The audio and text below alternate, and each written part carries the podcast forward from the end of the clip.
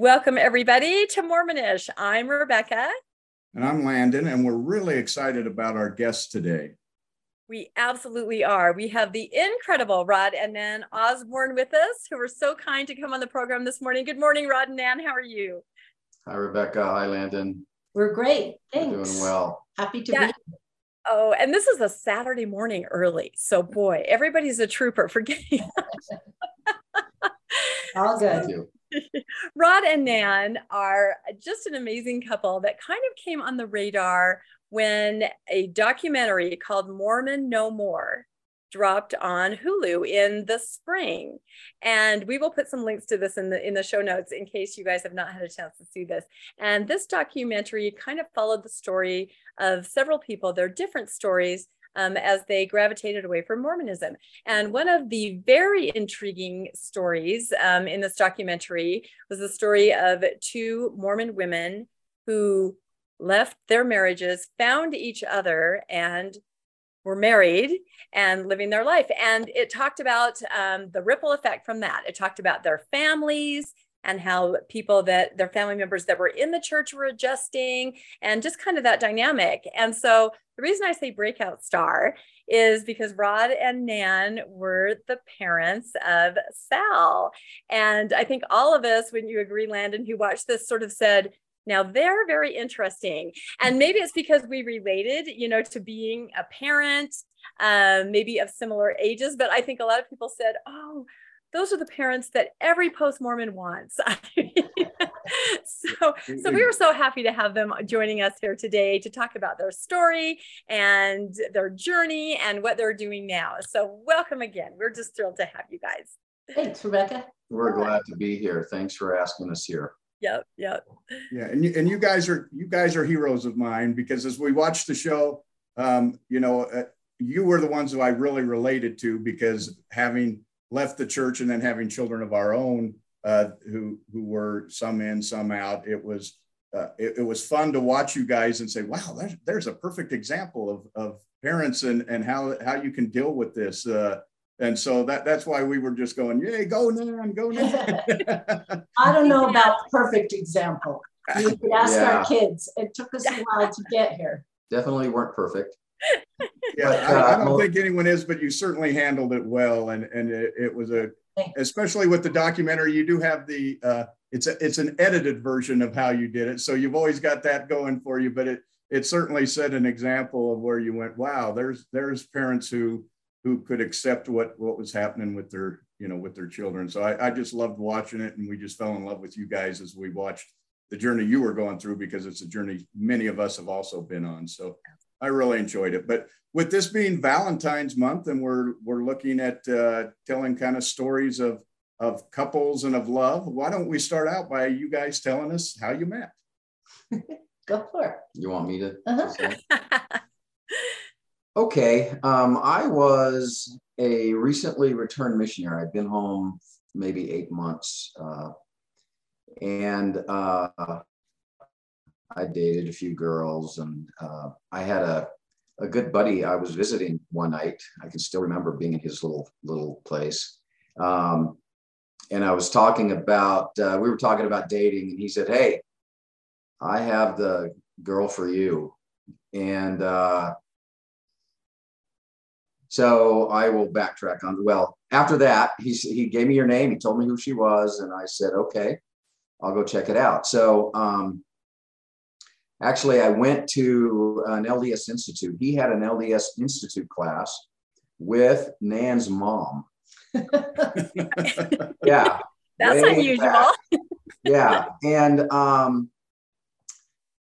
and this is this is this is what Nan has told me before. Um there was a boy in that class uh, that her mother really liked and thought that Nan should meet him.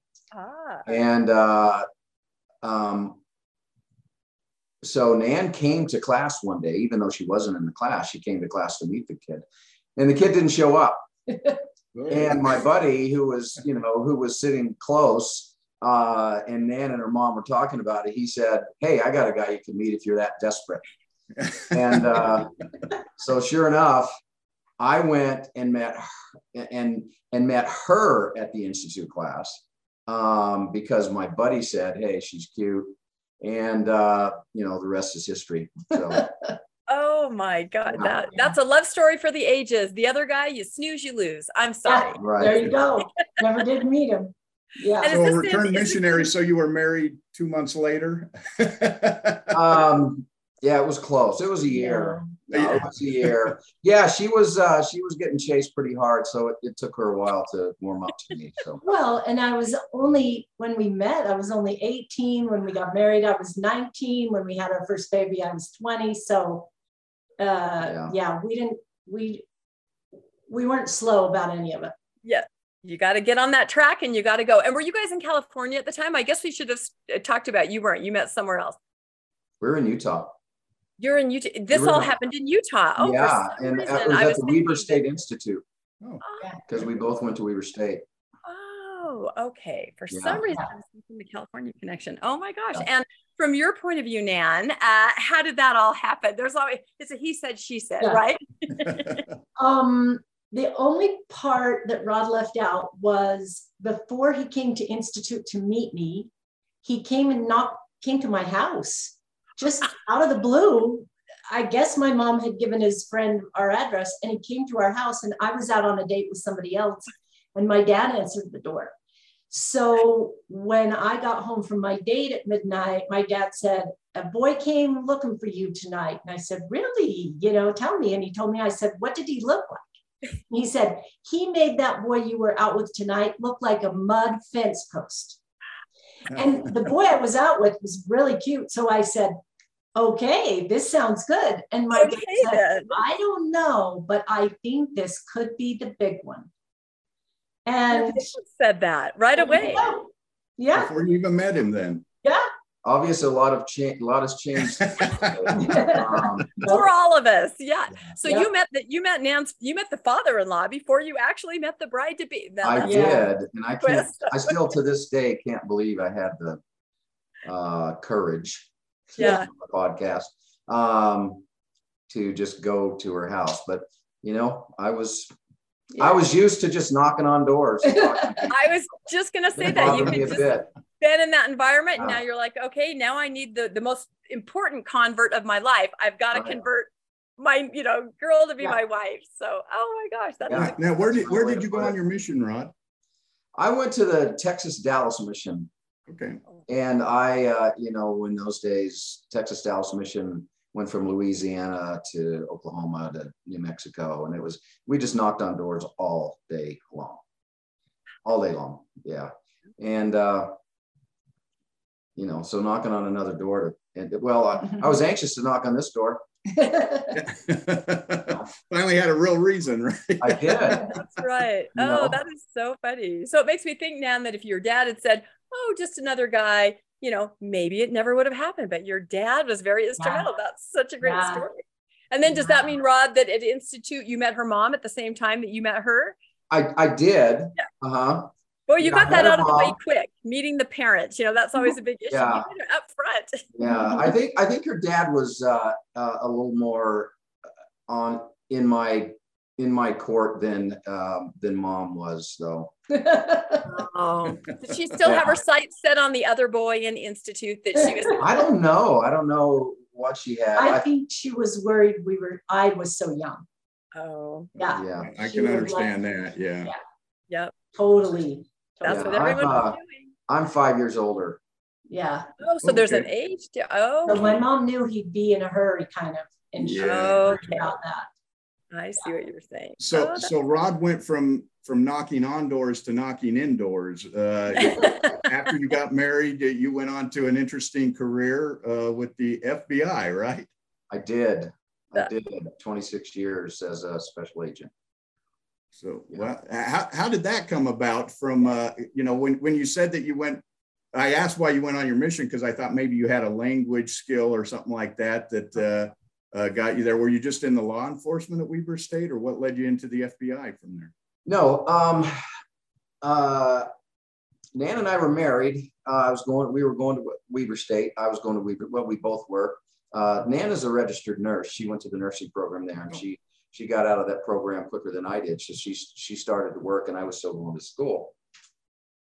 And uh, toward the end of uh, of my uh, schooling there at Weber State, an FBI agent came to a career day, and uh, I just thought it sounded fun, and uh, and it was. And well, it sounded fun. I went. I graduated uh, in finance, and then I I went straight into grad school after that. Uh, in those days, uh, Utah State had a, an extension program for an MBA at Weber. So I was working full time for the Utah State Tax Commission.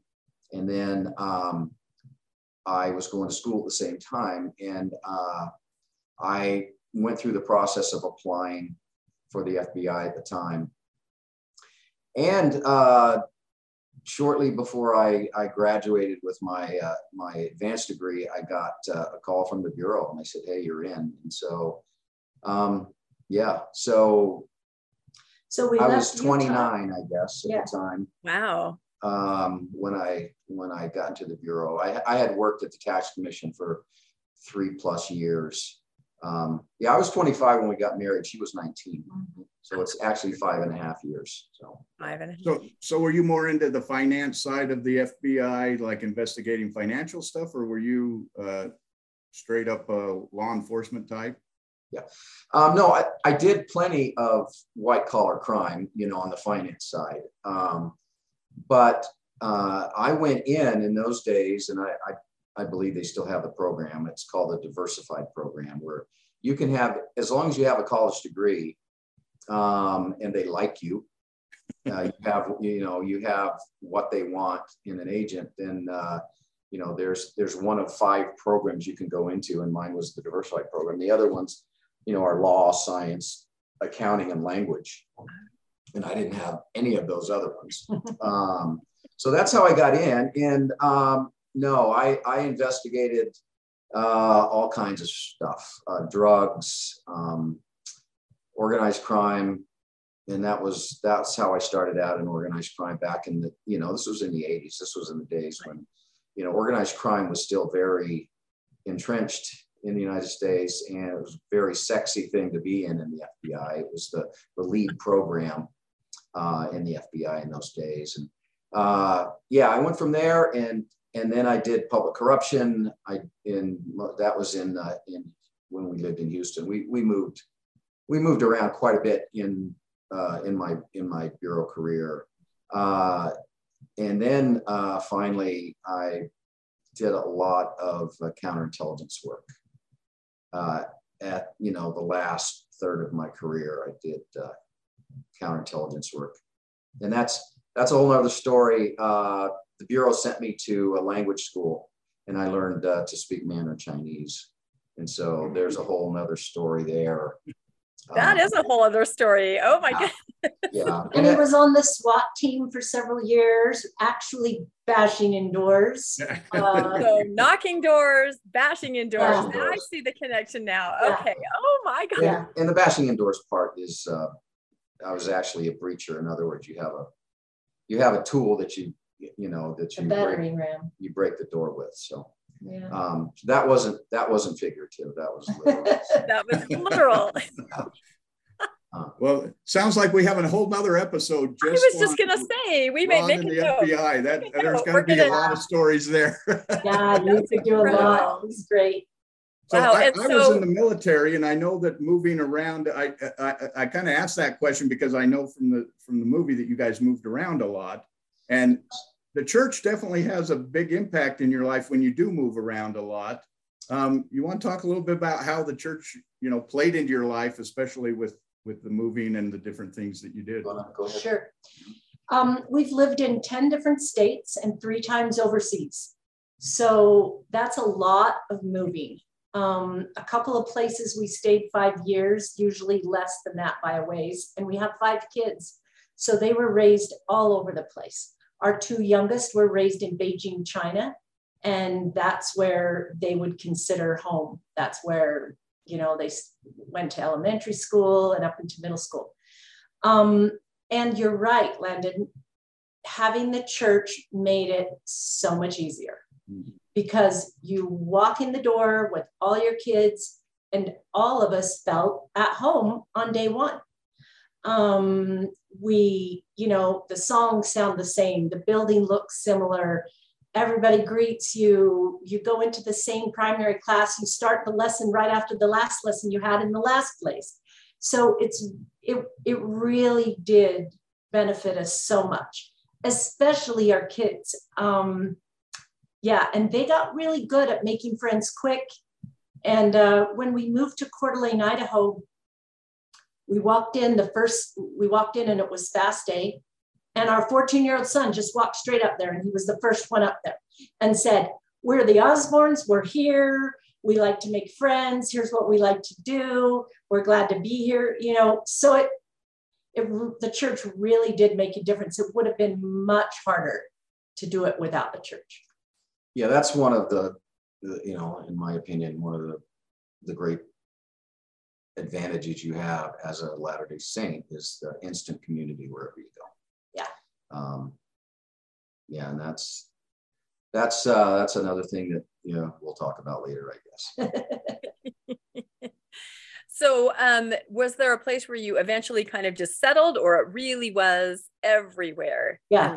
No, we have we have no home base. We have, have no home base. The kids the kids don't see one spot as oh this is where we all should try to move back to. Not any of that. Um, we liked all the places we lived. There was you know good and not so good about everywhere. And uh, so a couple of our kids live in Southern California and everybody's decided that's where we should meet when we all gather. Um, and so that's what we do. Yeah. Yeah. Yeah.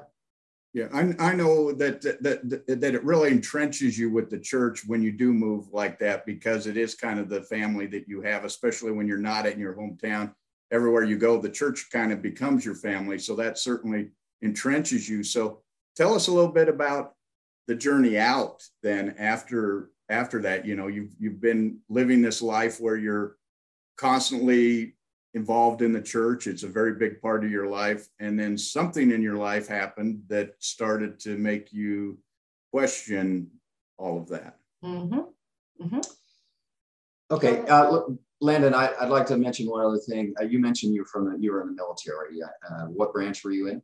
I was in the army. Oh, okay. My dad, I grew up with uh, an Air Force dad, so my dad was a career Air Force guy, and uh, we, you know, I've I've moved around forever, and we weren't Mormons. I I failed to mention that I was I joined the church my senior year in high school, and I ended up going on a mission at age 21, and then got back, you know, at age 23 and a half or so. That's so, why you were older then. That's why I was older. Yeah. Um, but anyway, um, uh, the, the journey out, um, where do we start? Uh, I guess I can, yeah, I guess I can start because I, I think I, I probably started the journey out. Well, I know I started my journey out before Nan started her journey out. We have a son uh, who's, who's a return missionary. All of our boys, we have four boys, they all went on missions. Um, and and they all learned a language. Um, and which is you know uh, an advantage one of the great advantages of being a missionary if you if you can go learn a language. Uh, uh, anyway uh, our number two son uh, one day in about 2016 or so called and said hey i just want to let you guys know. He did in a very loving way uh, that he was transitioning out of the church. And um, he he just basically said, I, I just don't believe anymore. I've got reasons to to not believe. And uh, you know he, he gave a few a few reasons. And uh, um, both of us were very upset about that. It was 2016 i'm glad there was no documentary going on then. Yeah. whole different story been a different story. Yeah. yeah we were very orthodox. Um, you know, I was a convert, so I believed everything. Uh, you know, I went on a mission pretty soon after, and uh, you know, when when the president of the church said something, I believed that that's what we were supposed to do. And I think I was actually, I know I was more orthodox than Nan, and her dad was in the state presidency, and these guys, you know, they were they were faithful, really good Mormons, and and I think uh, I think I made her one of the things I think her, made her mother nervous was that I was such a scrupulous Mormon at the time. uh, you know, when I got home and when I married her. Uh, but you know, we had family home evening, we had prayer twice a day, we had scripture study. Um, you know, and you know, I have four Eagle Scouts, and you know, Sally was just as faithful as you can get as a you know as a, a member of the church. So anyway, uh, Alex was uh, married at this time, and he he uh, he'd had a, a little uh, one or two little ones, and uh, his wife was still in. Uh, she also comes from a very faithful family, and you know, at the time we were saying, "Oh, you know, Alex is." You know, he's ruining an eternal family here. What, you know, what are we going to do about it? And so for me, it set me on a journey of okay, I am going to study what I can study so that I can prove him wrong and I can learn stuff and get him back on track. And so I started. Uh, I started reading. I started listening to Bill Reel at the time, who had a faithful podcast. Right. You know, in 2016, he was still yeah. faithful. He was soon on his way out, but, but you know, Bill had had uh, faithful people on there, and then um, Laura Harris Hales. I don't know if you know who Laura is, but uh, Brian Hales' wife, she had a podcast uh, and she interviewed uh, Mormon scholars, uh, BYU scholars for the most part. But, uh, you know, they, they tackled the controversial topics, you know, in a faithful, as faithful as they could be on those topics. Uh, Laura was, Laura's passed away since, um, but she was wonderful. Um, she was a really good interviewer. So I, I loved both of those. And then uh, uh, Nan bought me uh, as a gift. She bought me the um, the tr- the three volume set of Leonard Arrington's diaries. Mm. Yeah. Arrington, of course, was uh, the church historian, the first professional church historian, beginning in 1972 until. I think the only professional historian. Yes, he's the only one so far. Lawyer since then, yeah. And I did not know what I was buying him. Oh. I, I thought it was great church history and, you know, more studying to help our son come back to the iron rod. So little did I know. And you probably got it at Deseret Book, right? Yeah. there it was. Yeah. So of course it's safe. Um, yeah. Yeah, and those those uh, I just consumed those volumes. They were so interesting to me, um, and they're they're really there's a lot of reading there. But uh, those those three volumes had a really big impact on me because Leonard Arrington uh, was a real man of integrity. You know, he he was. I think I think they called it the golden era of, of LDS church history is when he he opened up the archives to more people. You know, he was he was a mentor. I don't know if he was a mentor, but he was an, a really big influence on people like D. Michael Quinn, mm-hmm. um, and uh, uh, who's the guy that wrote "No Man Knows My History." Not No Man Knows My History, Rough Stone Rolling. Oh, yeah. Richard Bushman. Richard Bushman. Bushman. Yeah, um, that name slipped my mind. Um, and a whole generation of really great uh, scholars of the Mormon era and uh, Mormon history. And uh, in those volumes, I learned uh, that you know the Quorum of the Twelve is a group of guys who make decisions like pretty much any other group of guys, uh, like, you know, pretty much like a board of directors. You know, you have guys that have been there uh, that are the senior guys that have the influence, and the new guys are yes men. They just raise their hand and they agree with, you know, whoever's above them. You know, this is not me talking. This is Leonard Arrington. Mm-hmm. You know, he talked about that. He, he talked he talked about how the 1978 revelation came about where uh, you know it was it was totally about blacks in the priesthood, and he was never consulted on any of the history, uh, and so you know those guys, but he knew that they were they had Neal Maxwell down there looking for stuff for President Kimball at the time, but they never included him, who could have gone and told him a whole bunch. She's she's doing this to me. Evidently, I'm not going. No, no, we actually. Um, um, I mean, um, this will air later, but the episode of Mormonish we dropped yesterday was it was actually called "The Political Infighting and Politics Behind the Lifting of the Priesthood Ban." Because you're absolutely right, yeah. and if you read Arrington, you know all about that. It literally, yeah, and and um, politics and. But he, uh, you know, he explained that he was pretty much left out of that. Uh, they did it on their own, but but also what was interesting to me was that uh, you know he talked about Bruce McConkie um, being pretty much he was the only one that talked about how that there were unusual things happening when this revelation occurred, and um, he's saying he said it was like the rushing of the mighty winds. And it was just like Kirtland, but he would tell that to his family and, and other people. He never said it over the pulpit. Um, but he's the only one who would say anything like that. And I, I don't know, you know, if you're familiar with uh, President Hinckley's take on that. President Hinckley said, "No, we just all had a good feeling about it." So there was a there was embellishment uh, on the part, you know, in his opinion, there was embellishment on the part of Elder McConkie uh, regarding that whole thing. But um, those volumes gave me real insight into how the church actually works. And from there, I started reading D. Michael Quinn, and I read Rough Stone Rolling. I read a ton of stuff. Yeah, ton of stuff about the Mountain Meadows Massacre, oh, uh, and then on and on. And uh, you know, it's led me to where I am today. okay, let me fill in. Yes, for um, sure. So he mm. he read all that, and meanwhile, after Alex uh, decided to step away from the church, um, Alex was good friends with Sally's husband at the time, and so they had their own journey. And it was only a couple months later, Sally called and said, "I'm sorry, but I'm leaving the church." Oh, you know, and uh, and then our oldest son, not too much longer after that.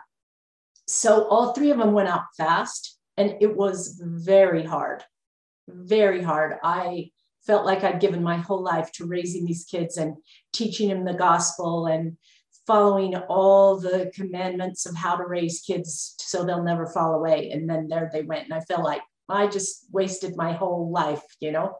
Then we have two younger sons who were just getting ready to leave on missions, and um, it was hard for them. The older three were their idols. So I was worried about the young kids. And as they went on a mission, and then the second one went on a mission, the older kids by then were all the way out, their spouses were out, everything was done. So when the two younger ones got home, they were just devastated and all of that. And then and then once Rod finished reading every single book on well, and that was a period of about five years. Yeah. Because uh-huh. the boys are two and a half years apart. Yeah. Okay. Once Rod finished reading everything, uh, it was an interesting time at our house. He started reading the stuff that wasn't sold at Deseret. Book. Then he started reading all of that and listening to John Dehlin and the rest. So during that whole five years, all Rod wanted to talk about was what he was reading and what he was hearing. And um, I did a lot of my own studying, but a lot of it, he would just tell me, okay, let me tell you everything I read today now let me tell you and i he'd finally finish and we'd go to bed and it would be 11.30 at night and we'd be in bed. And he'd say can i just tell you one more thing? And then i'd say sure. And then there'd be another half an hour. That might have happened twice. So uh, anyway we it was a lot of studying. Yeah. and um, then when our youngest son after his mission he he decided to step away um, by then we started saying okay and and then in the middle of all that sally realized she's gay and she came out and that gave us a whole separate different kind of reason to question. And that led to a lot of questions for me and a lot of concern and discord. And so that's where and then it finally and really we only left really at the end of the show when i said the last episode i think i'm i think i'm stepping out. That was that, was, was, May of last year. Yeah. yeah. So it's, that was so powerful in the documentary. I mean, that was absolutely oh. riveting. Everyone was just going, "Oh my goodness!" So, yeah. would you consider that you were in a mixed faith marriage for a period there, or Nan, were you just very receptive the whole time and listening? Because Landon can speak to that. He was in a mixed faith marriage for a while where there wasn't necessarily that give and take of sharing of information. I mean, there was, but yeah. it sounds like maybe you were more yeah. receptive. Do you consider yourself mixed faith, or just kind of um, working um, together? We didn't consider ourselves mixed faith because the whole time Rod's on the High Council giving right. talks every month. Oh. I'm doing my calling, so he's having all of this, you know, at home, but a double life. yes, yes, a little bit. And we we both I don't know that you'd say a double life because he gave talks about I, I, you know no I don't Jesus yeah it, I'm sorry to interrupt but um no that's fine I don't I don't think I think yeah. you know she gave you the brief version um I was still in uh until probably really uh you know a year ago um because I was I was putting stuff on the shelf. You know, all of this stuff, I was still putting stuff on the shelf. I still wanted to believe. Um, you know, my boys, uh, my especially my younger ones, it was very tender, you know, because they had just come back from their missions. And uh, you know, uh, our second to last son was still very much in. Uh, he he he'd got married and and he was very much in. And and I was, yeah, I was on the High Council. I was giving a talk every month, and and I took those talks really seriously. And I, I, uh, I still wanted to believe as much as I could, but it, it, was waning, you know, based on what I was I was reading and feeling.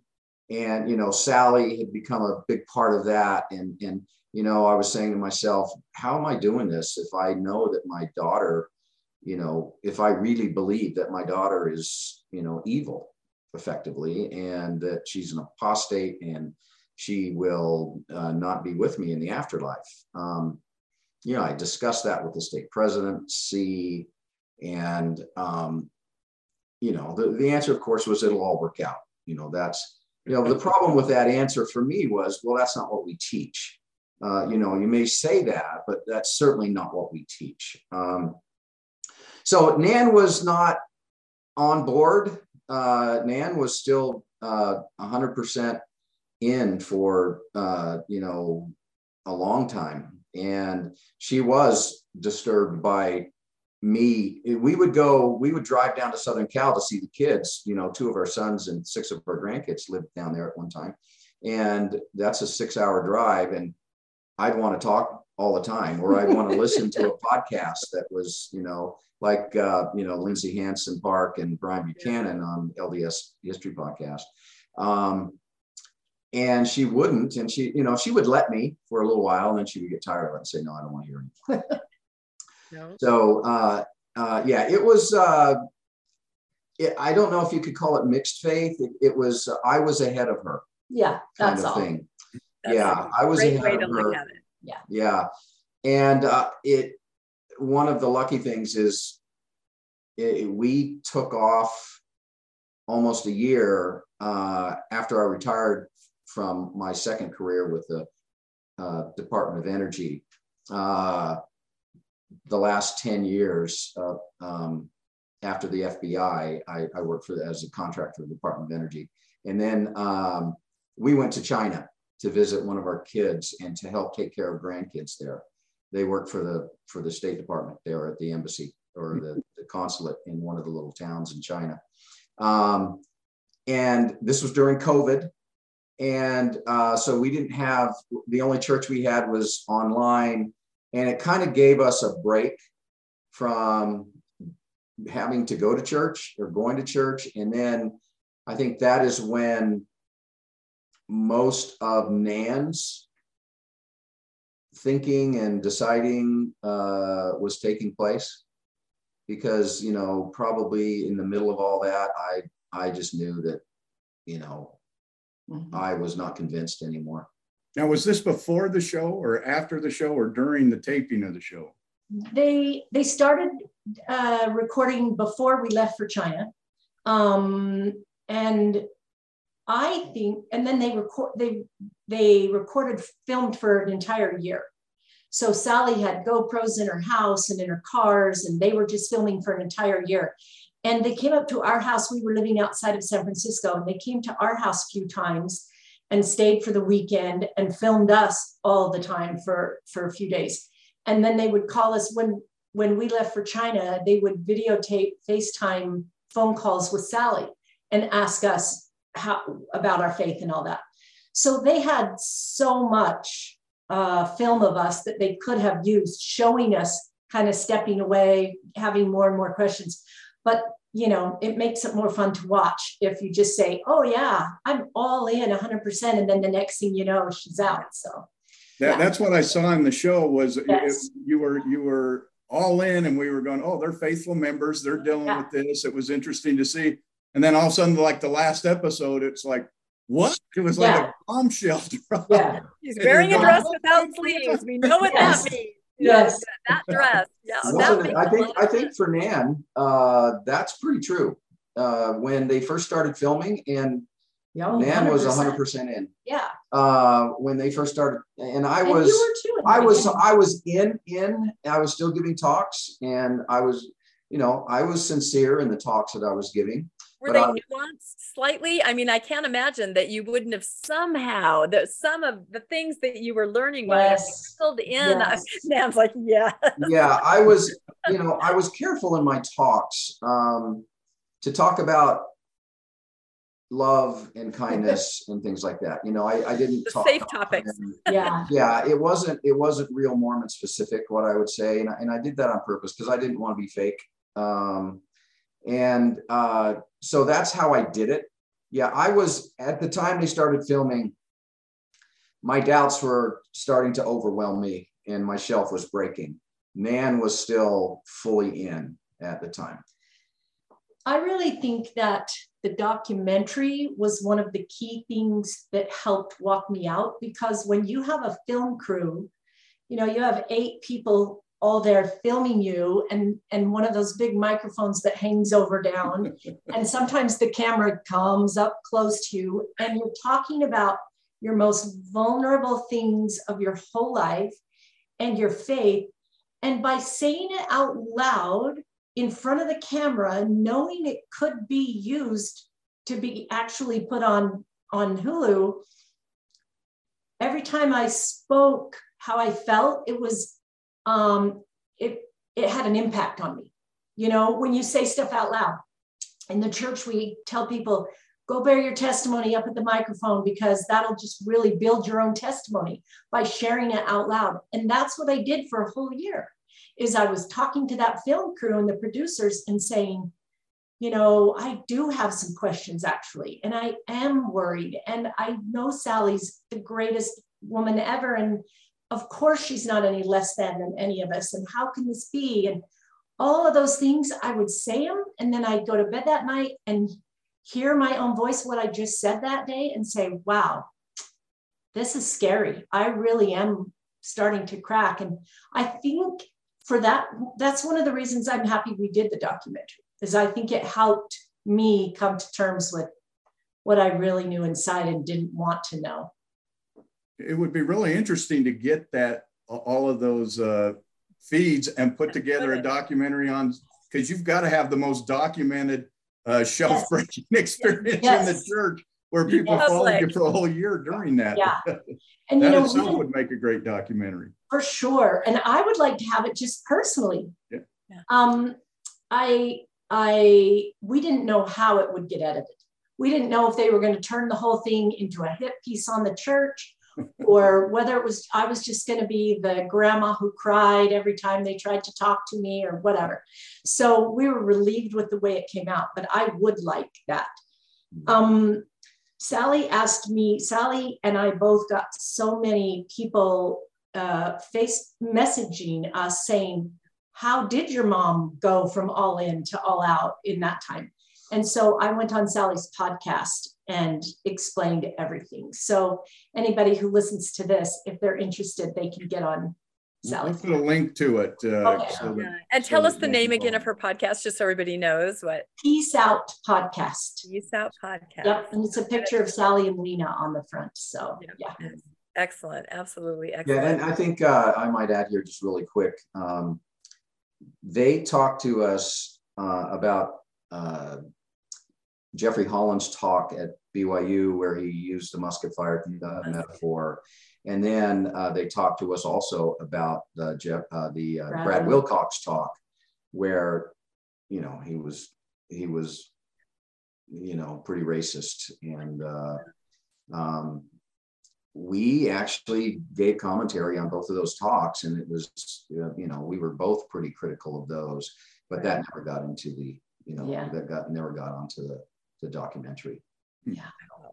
God, it so sounds like it, there's just untapped footage out there. So if yeah, anyone's uh, listening. yeah. Yeah they, you know their story was great. And um uh I, I think they did a great job of editing it. But i think you know probably with with I guess that's just the nature of the business. Yeah. You know, you get hours and hours and hours of footage, and then you may get, you know, two or three minutes out of those hours. Yeah. And, and, they were telling Sal's story, not they were telling her story, not ours. Yeah. Yes. It's a great point. Yeah. Yeah. And that's true. It's almost like a spin-off where you have the main characters, Lena and Sal, but then you're like, who are those characters? Let's have a spin-off on them because they're extraordinarily interesting and their story resonates with so many people, especially like you said, parents of a certain age, you know, with adult children that are making decisions and yes. and you are you're impacted and you worry. And so no, that that I think just absolutely impacted and touched everybody. And I'm trying to remember there was the one scene where you decided to wear something was it a tie pin or a tie in in support you know of the lgbtq community and we everybody that was was like well what happened with that what was the reaction at church everybody wanted to know but it definitely showed an outward symbol of your inward journey that you're like, this is it. I am now ready to say, look, I'm supporting and, and I'm never going to say I'm not. So, yeah. Yeah. I think when Sally came out and told us she was gay, it was a much easier adjustment for both of us. Well, for me, than when our kids left the church. Um, and so when Sally came out, the way she did it and the way she talked to me was so loving and so concerned for my feelings and all of that. Boy, I was on board minute one and I ordered those those pride pins right away and we started wearing them to church and wore them every week for the last year we were there. Yeah. Mm. Pretty much. So that was a little easier for me than than when the kids all left the church. You know, for me, um, it was pretty much the opposite though. Uh, you know, Nan is Nan is Nan, and but I am more, I'm a, I'm more doctrinal kind of a guy. Um, you know, when the when the kids were leaving, you know, I still had hope. I'm saying, okay, they're leaving, they could come back.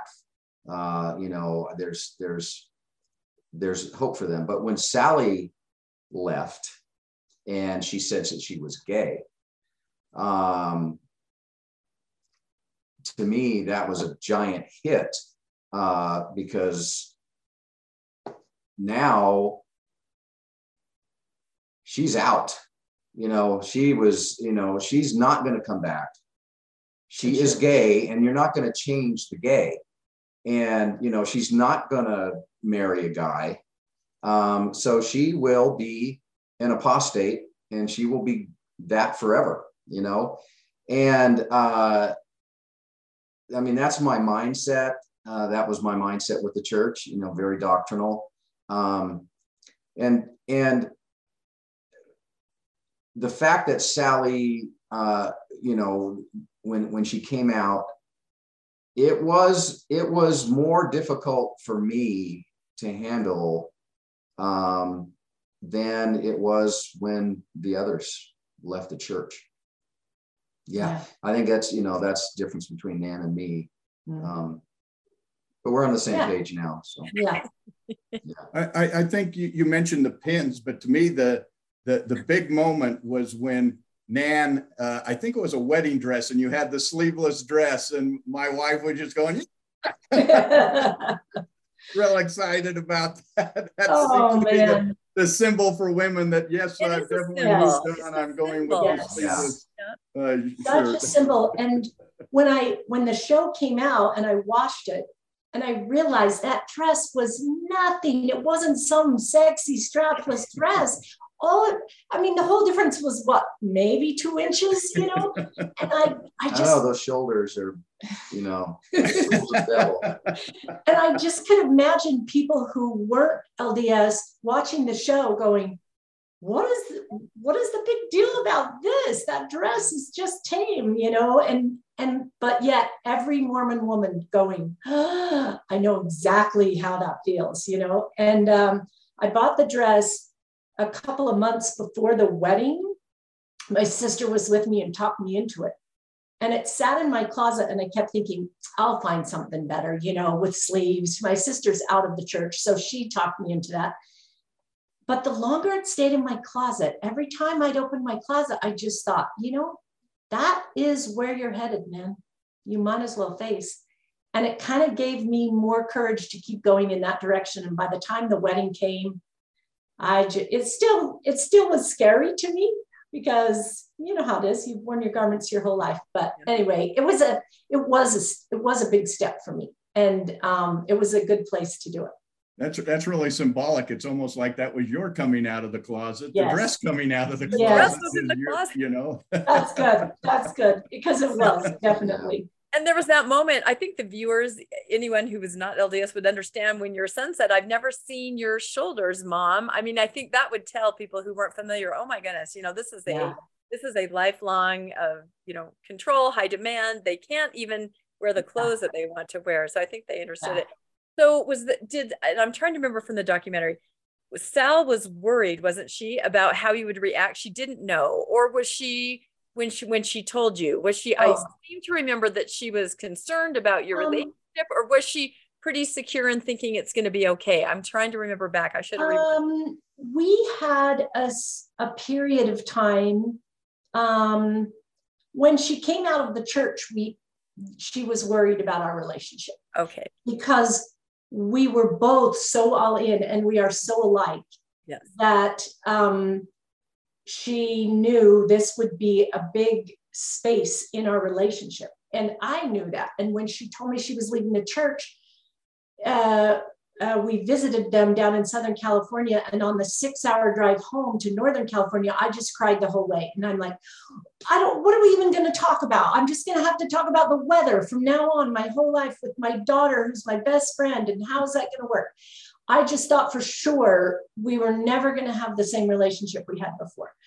But um, and you um, didn't for a long time. For a little while. Uh-huh. It took us a while and we had to work through it. And we the work came from both sides. I had to to work through my part and how you know do my best to bridge that new gap in there and she did her part she was patient when i you know didn't say the right thing and i was patient when she did something that i was like what you can't teach your kids that you know um, but then when we had gotten through that and had had had some space where things were maybe not all the way back, but really good before she told us she was gay.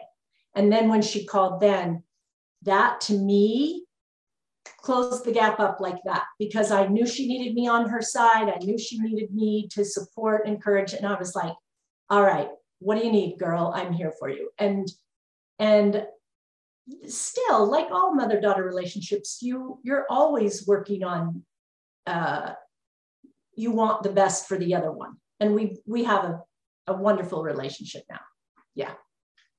Yeah it was uh it was a pretty difficult time. Yeah. Um i think it was more difficult for nan than it was me because you know i was i was in the middle of lots of study and and and right. i was starting to doubt. And uh, i mean both of you have been through the same thing that um, you don't really, this is me speaking, you don't really understand what it's like uh, to be on the other side of Mormonism until you're there, right?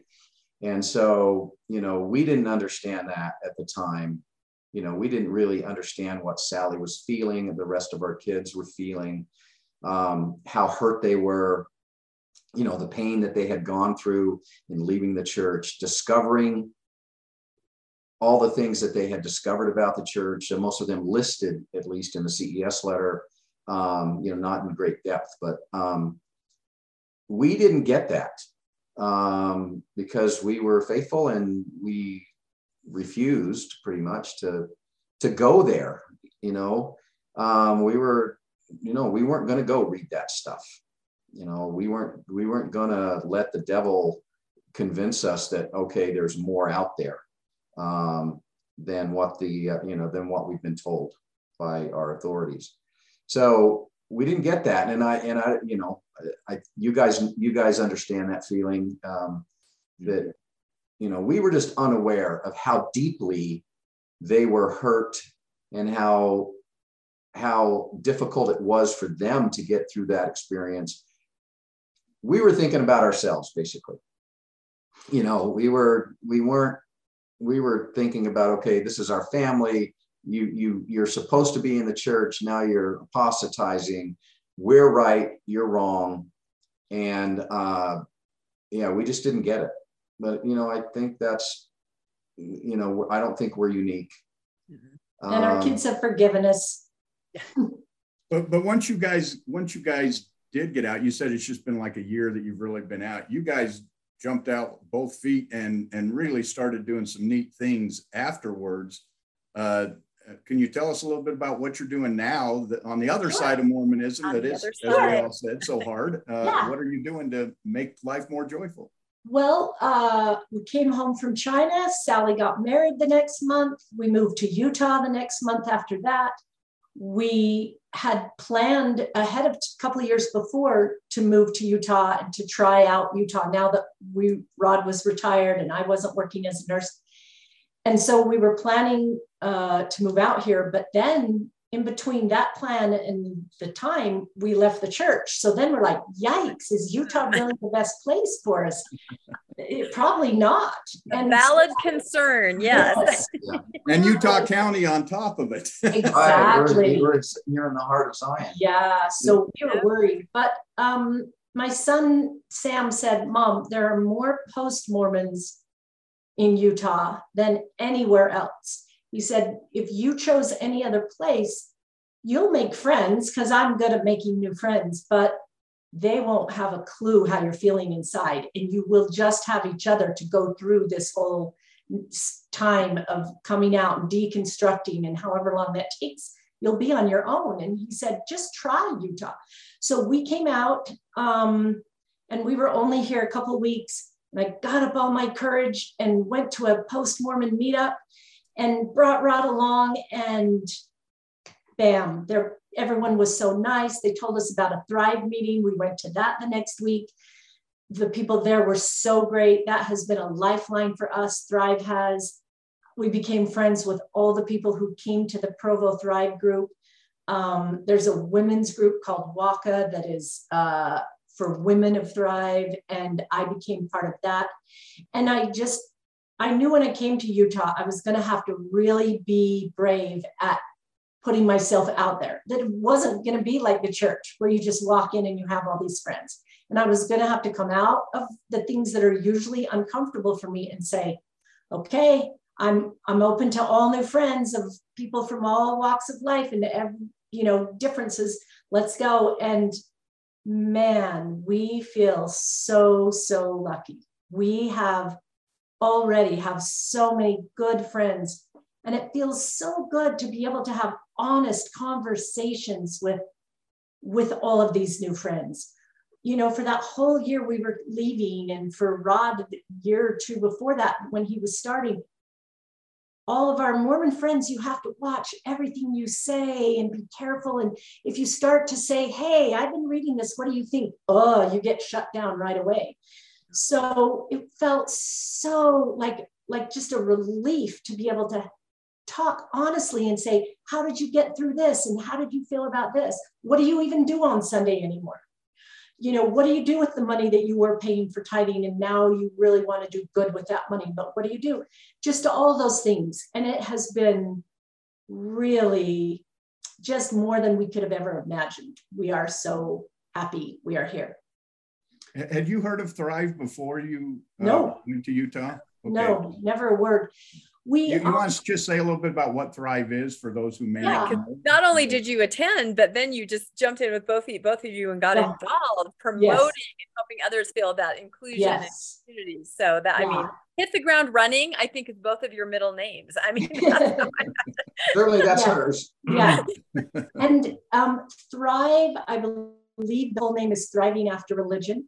And it is something John Dehlin started quite a while ago and handed over mostly to his friend Clint Martin, mm. um, who is the leader of our group in Provo. And they are there's a local group in many cities now.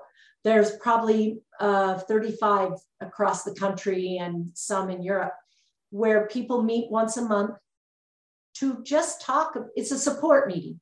It's a support meeting for people who are leaving high demand religions, specifically Mormonism, almost everyone, not, not all, but most. And you um, sit in a circle. It's kind of like an AA meeting where each person goes around, talks about their journey, where, where they're from and where they are on their faith journey. And, and each person gets a chance to speak. And then you all talk to each other at the end and everybody makes friends with somebody. So then you after a while, you might not need Thrive forever. You might feel fine and just have your own friends then. And that's kind of the purpose of it. So we're we're thrilled to be part of that. And now we said, okay, we're all in. I feel like Thrive uh, put our healing process on speed. Like, you know, you turn up a podcast to double speed so you can get through it twice as fast.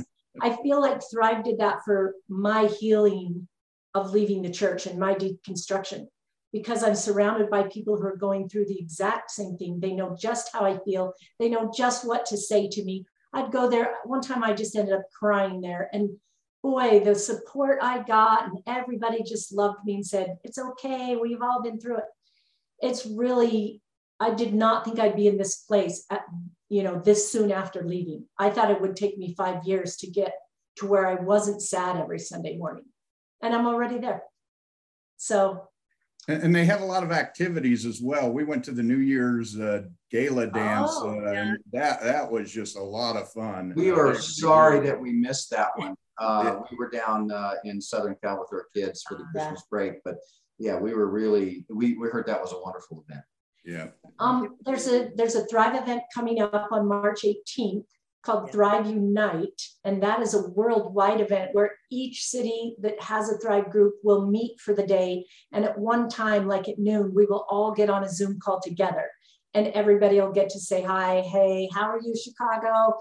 You know three cheers for omaha and all that stuff. So on mark if anybody's interested they can contact me and, um, and you're looking for you're you're like a committee head or something right? Yeah. you're looking for volunteers or yes uh, so this is something head. people could volunteer and, and participate in. I would love that so much. If anyone wants to help in any way we need help getting catering in for lunch. We need help with the microphones and the TV and all that stuff so that we can do that. There's a lot of ways that we need help, tickets and everything. So if anyone wants to help out, we'd be really happy.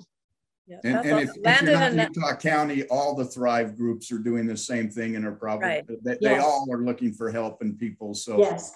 Uh, and if you, where you're at. If you are interested in Thrive and you don't know if there's somebody in your town doing that, they can reach out to me because I've created a master list of every group that there is and who the contact person is, and if they're having an event on that day to join us. So I'm your girl. Call me. And, and if there isn't a Thrive group in your area, I was um, part of a group putting together sort of curriculum and instructions to train Thrive leaders. You can start a group. Yes you yes, can you start can. something in your own area. So it really is, it's just taking off. Landon and I are helping with the Northern Utah County Thrive Group and also that day. And it's oh, just good. fun. And it's a wonderful way, like you said, Nan, just to meet people working on a project. I mean, think about it. In the church, the reason you got so close to people so fast is because you're running an organization, right? Everyone has a calling. You're instantly friends with all your primary presidents. You're, you're this yes. and that it doesn't exist outside. You have to, like yeah. you said, make your own way. So Thrive and some of these other organizations are a way to, you know, make friends and community uh-huh. and help others and be there for people at different places. So yeah. yes, we will put um, in the show notes all about Thrive, okay. um, the different, you know, websites, everything you go to, but they, it's a wonderful thing to, to participate in and to also help with, which is yes. excellent. So yeah. Rod, why don't you tell them about Encircle? Oh yeah, we, sure. We, this yeah. is the other big thing they're yeah. doing. Everybody, this is excellent. Yeah, we volunteer at Encircle House in Provo. Uh, Encircle House is uh, it's a, a refuge for uh, uh, marginalized kids, particularly LGBTQ plus kids, and they have a place for them to come and and mingle. They have uh, classes in art and writing and, and other things that uh, and the kids can come there and feel like they have a home and it's a great place and it's been around for for years now. Uh, and uh, we wanted to contribute somehow to the you know to that community. And so we we volunteer for a parent meeting every week. Um, it's called connect on tuesday nights at seven o'clock in provo. Uh, and we're just there for uh, anyone. You don't have to be a parent, but uh, anyone who's going through a crisis or just wants to come and talk about their experience with, uh, you know, with their loved ones who are are queer. Yeah, we we fully support the Encircle House and everything they're doing. Um, and there are other Encircle houses uh, in Utah and more getting built in even other states.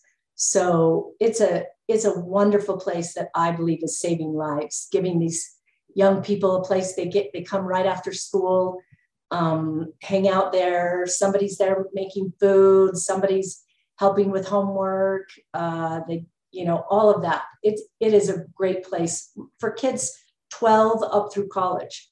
So we have all ages. And at our weekly parent meeting, it's parent for parents and allies. And we get parents who walk in and just they're like, my kid Kate told me last week that he's a girl and wants to be called this, and we don't know how to do that. And oh my gosh. And we help calm them down and say, You're okay, and we're going to help you. And we talk it through, and we have lots of literature on how to go through these steps. And it's a, I think it helps a lot of people. All the programs there are really good. So I'd encourage anybody who's interested in in contributing to that to helping that community to definitely reach out.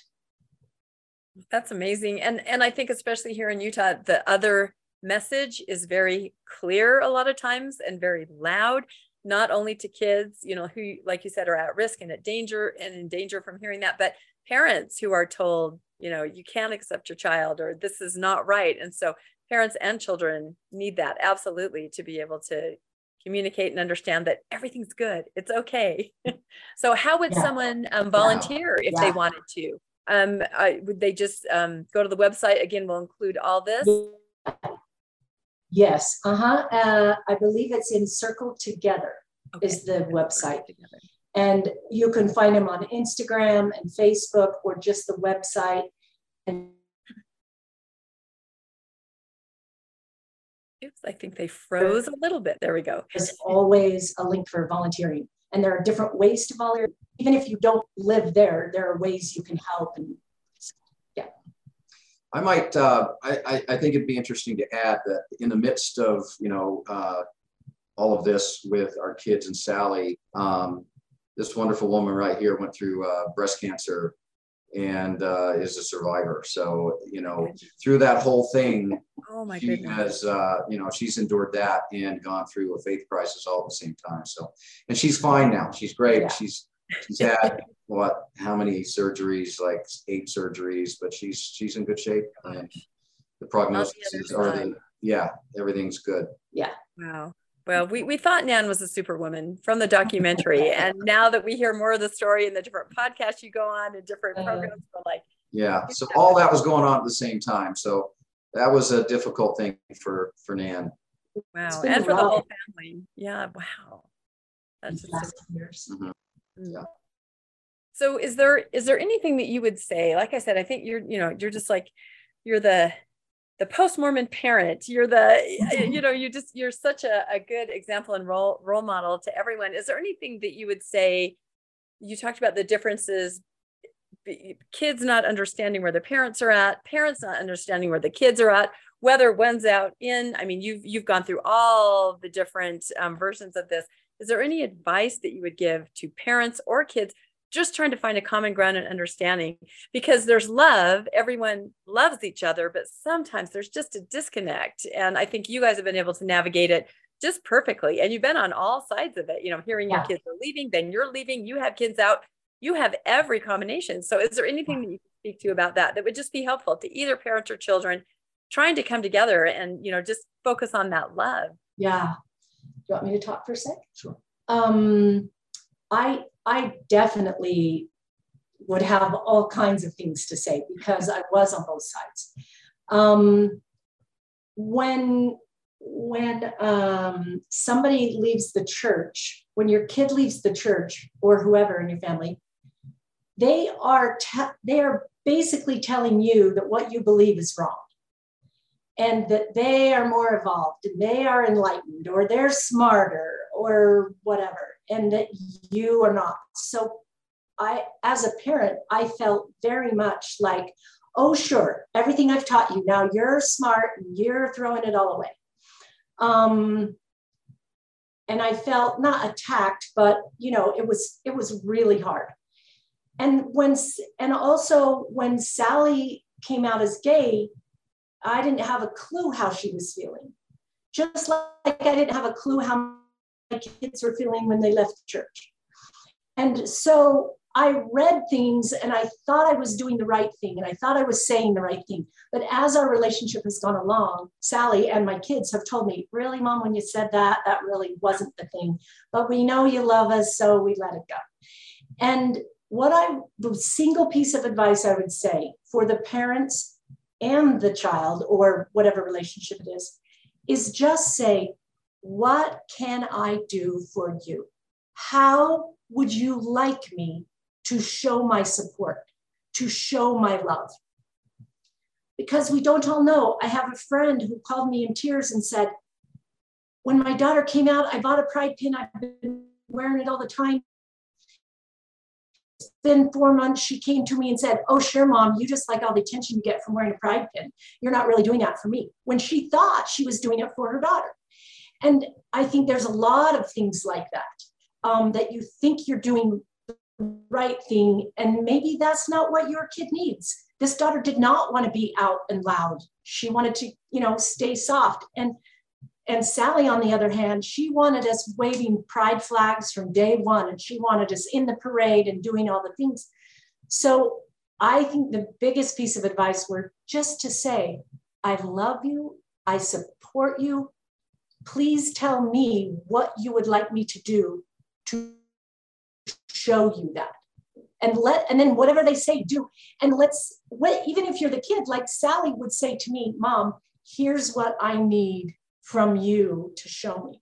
And then i could say to sally after a while here's where i feel a little left out of your new life here's what you could do to make me feel like I'm not an outsider now. And that would make me feel more included. And I really feel like if you can be honest with each other in sharing, here's what I could use from you, a lot of mistakes wouldn't get made. And people wouldn't have to go back and say, oh, sorry for all those things I said. Yeah. a lot of apologizing. yes. Yes. Oh, yeah, we, we, we definitely, we definitely didn't do it right, at least the first time. Um, um, I think, I mean, you know, for me personally, what what what I would put out there is to realize, you know, if you're a if you're an LDS parent um, and your kid uh, either wants to leave the church or tells you they, they're having doubts um, or comes out to you as non-hetero in any way um, is to realize that there is a lot of pain on that side of the fence. You know, they are going through a lot of pain. And uh, especially for, you know, a, a kid that is queer, he's had a lot of pain his entire life, or she, um, or they. And um, they've had a ton of pain. And uh, I just say acknowledge that pain and, and just say, I am sorry for what you are going through, the pain that you're experiencing, and just love them. and um, they can think for themselves. And I, I think as parents, as LDS parents like we were, we want to think for them. Um, I think we don't give our kids enough credit that you know they are their own individuals. They can make their own choices. Uh, we try to make the choices for them, and um, these are thinking kids. Uh, you know, especially this generation of kids who are you know they're they're much more in tune. They have the they've had the internet their entire lives. They're much more in tune with what's going on in the world um, where you know with other people. They have a lot more information in their heads than we ever did. You know we had to go to the library check out a book and you know if we wanted or talk to somebody um, in order to get the information we have all they have to do is look on their phone and they have you know more information than they could than they could ever digest so these kids are clued in um, and they are experiencing a lot of pain. And I think we made it too much about ourselves uh, instead of making it about them. Um, when your kid is in pain, they're the ones that are experiencing pain. Of course, if you're an LDS parent, it's going to hurt you. Um, but uh, their pain, in my opinion, um, you know, you raise this kid, you've been through a lot more experience. Their pain should be more important than your pain, and uh, you should try to try to help them through that, however you can. And I think Nan gave good advice there. Well, I think we see why we uh, wanted them as guests. Uh, just uh, yeah. excellent uh, words of advice and and how to move on after after Mormonism. We really appreciate your time and and uh, took us a couple times to get together, but it all worked out in the end here. we, we, we, appreciate uh, you asking us to be on. Yeah. Yes. No, nice. your story is so inspiring and and just the way that you can understand these complex relationships between parents and children in so many different ways. In in my situation, my husband and I are out. Our oldest son left while we were in, so we experienced that, and now we have two younger kids mission and very active, you know. So our family isn't quite doing it right. We just don't ask, don't tell, and don't talk. So, it, I mean, you know, we get along on superficial levels, but we don't ever go there to discuss those issues, you know, because a parent that's out, a child that's in, you feel like you're disappointing. So, to hear this advice uh-huh. on, you know, love and communication, it's it's very inspiring. I mean, it's difficult. You have to. I think it you have is. to, but uh, area that maybe you know it's safe to don't ask, don't tell, and don't talk. That's safer yes. because if you go a little below, you're going to hit those differences. But how inspiring to hear how you guys did that. You powered through and look at this wonderful relationship that you have with your yeah. children. It's, it's very inspiring. I don't want to finish life and say, well, I lived a safe life. Yeah. yeah.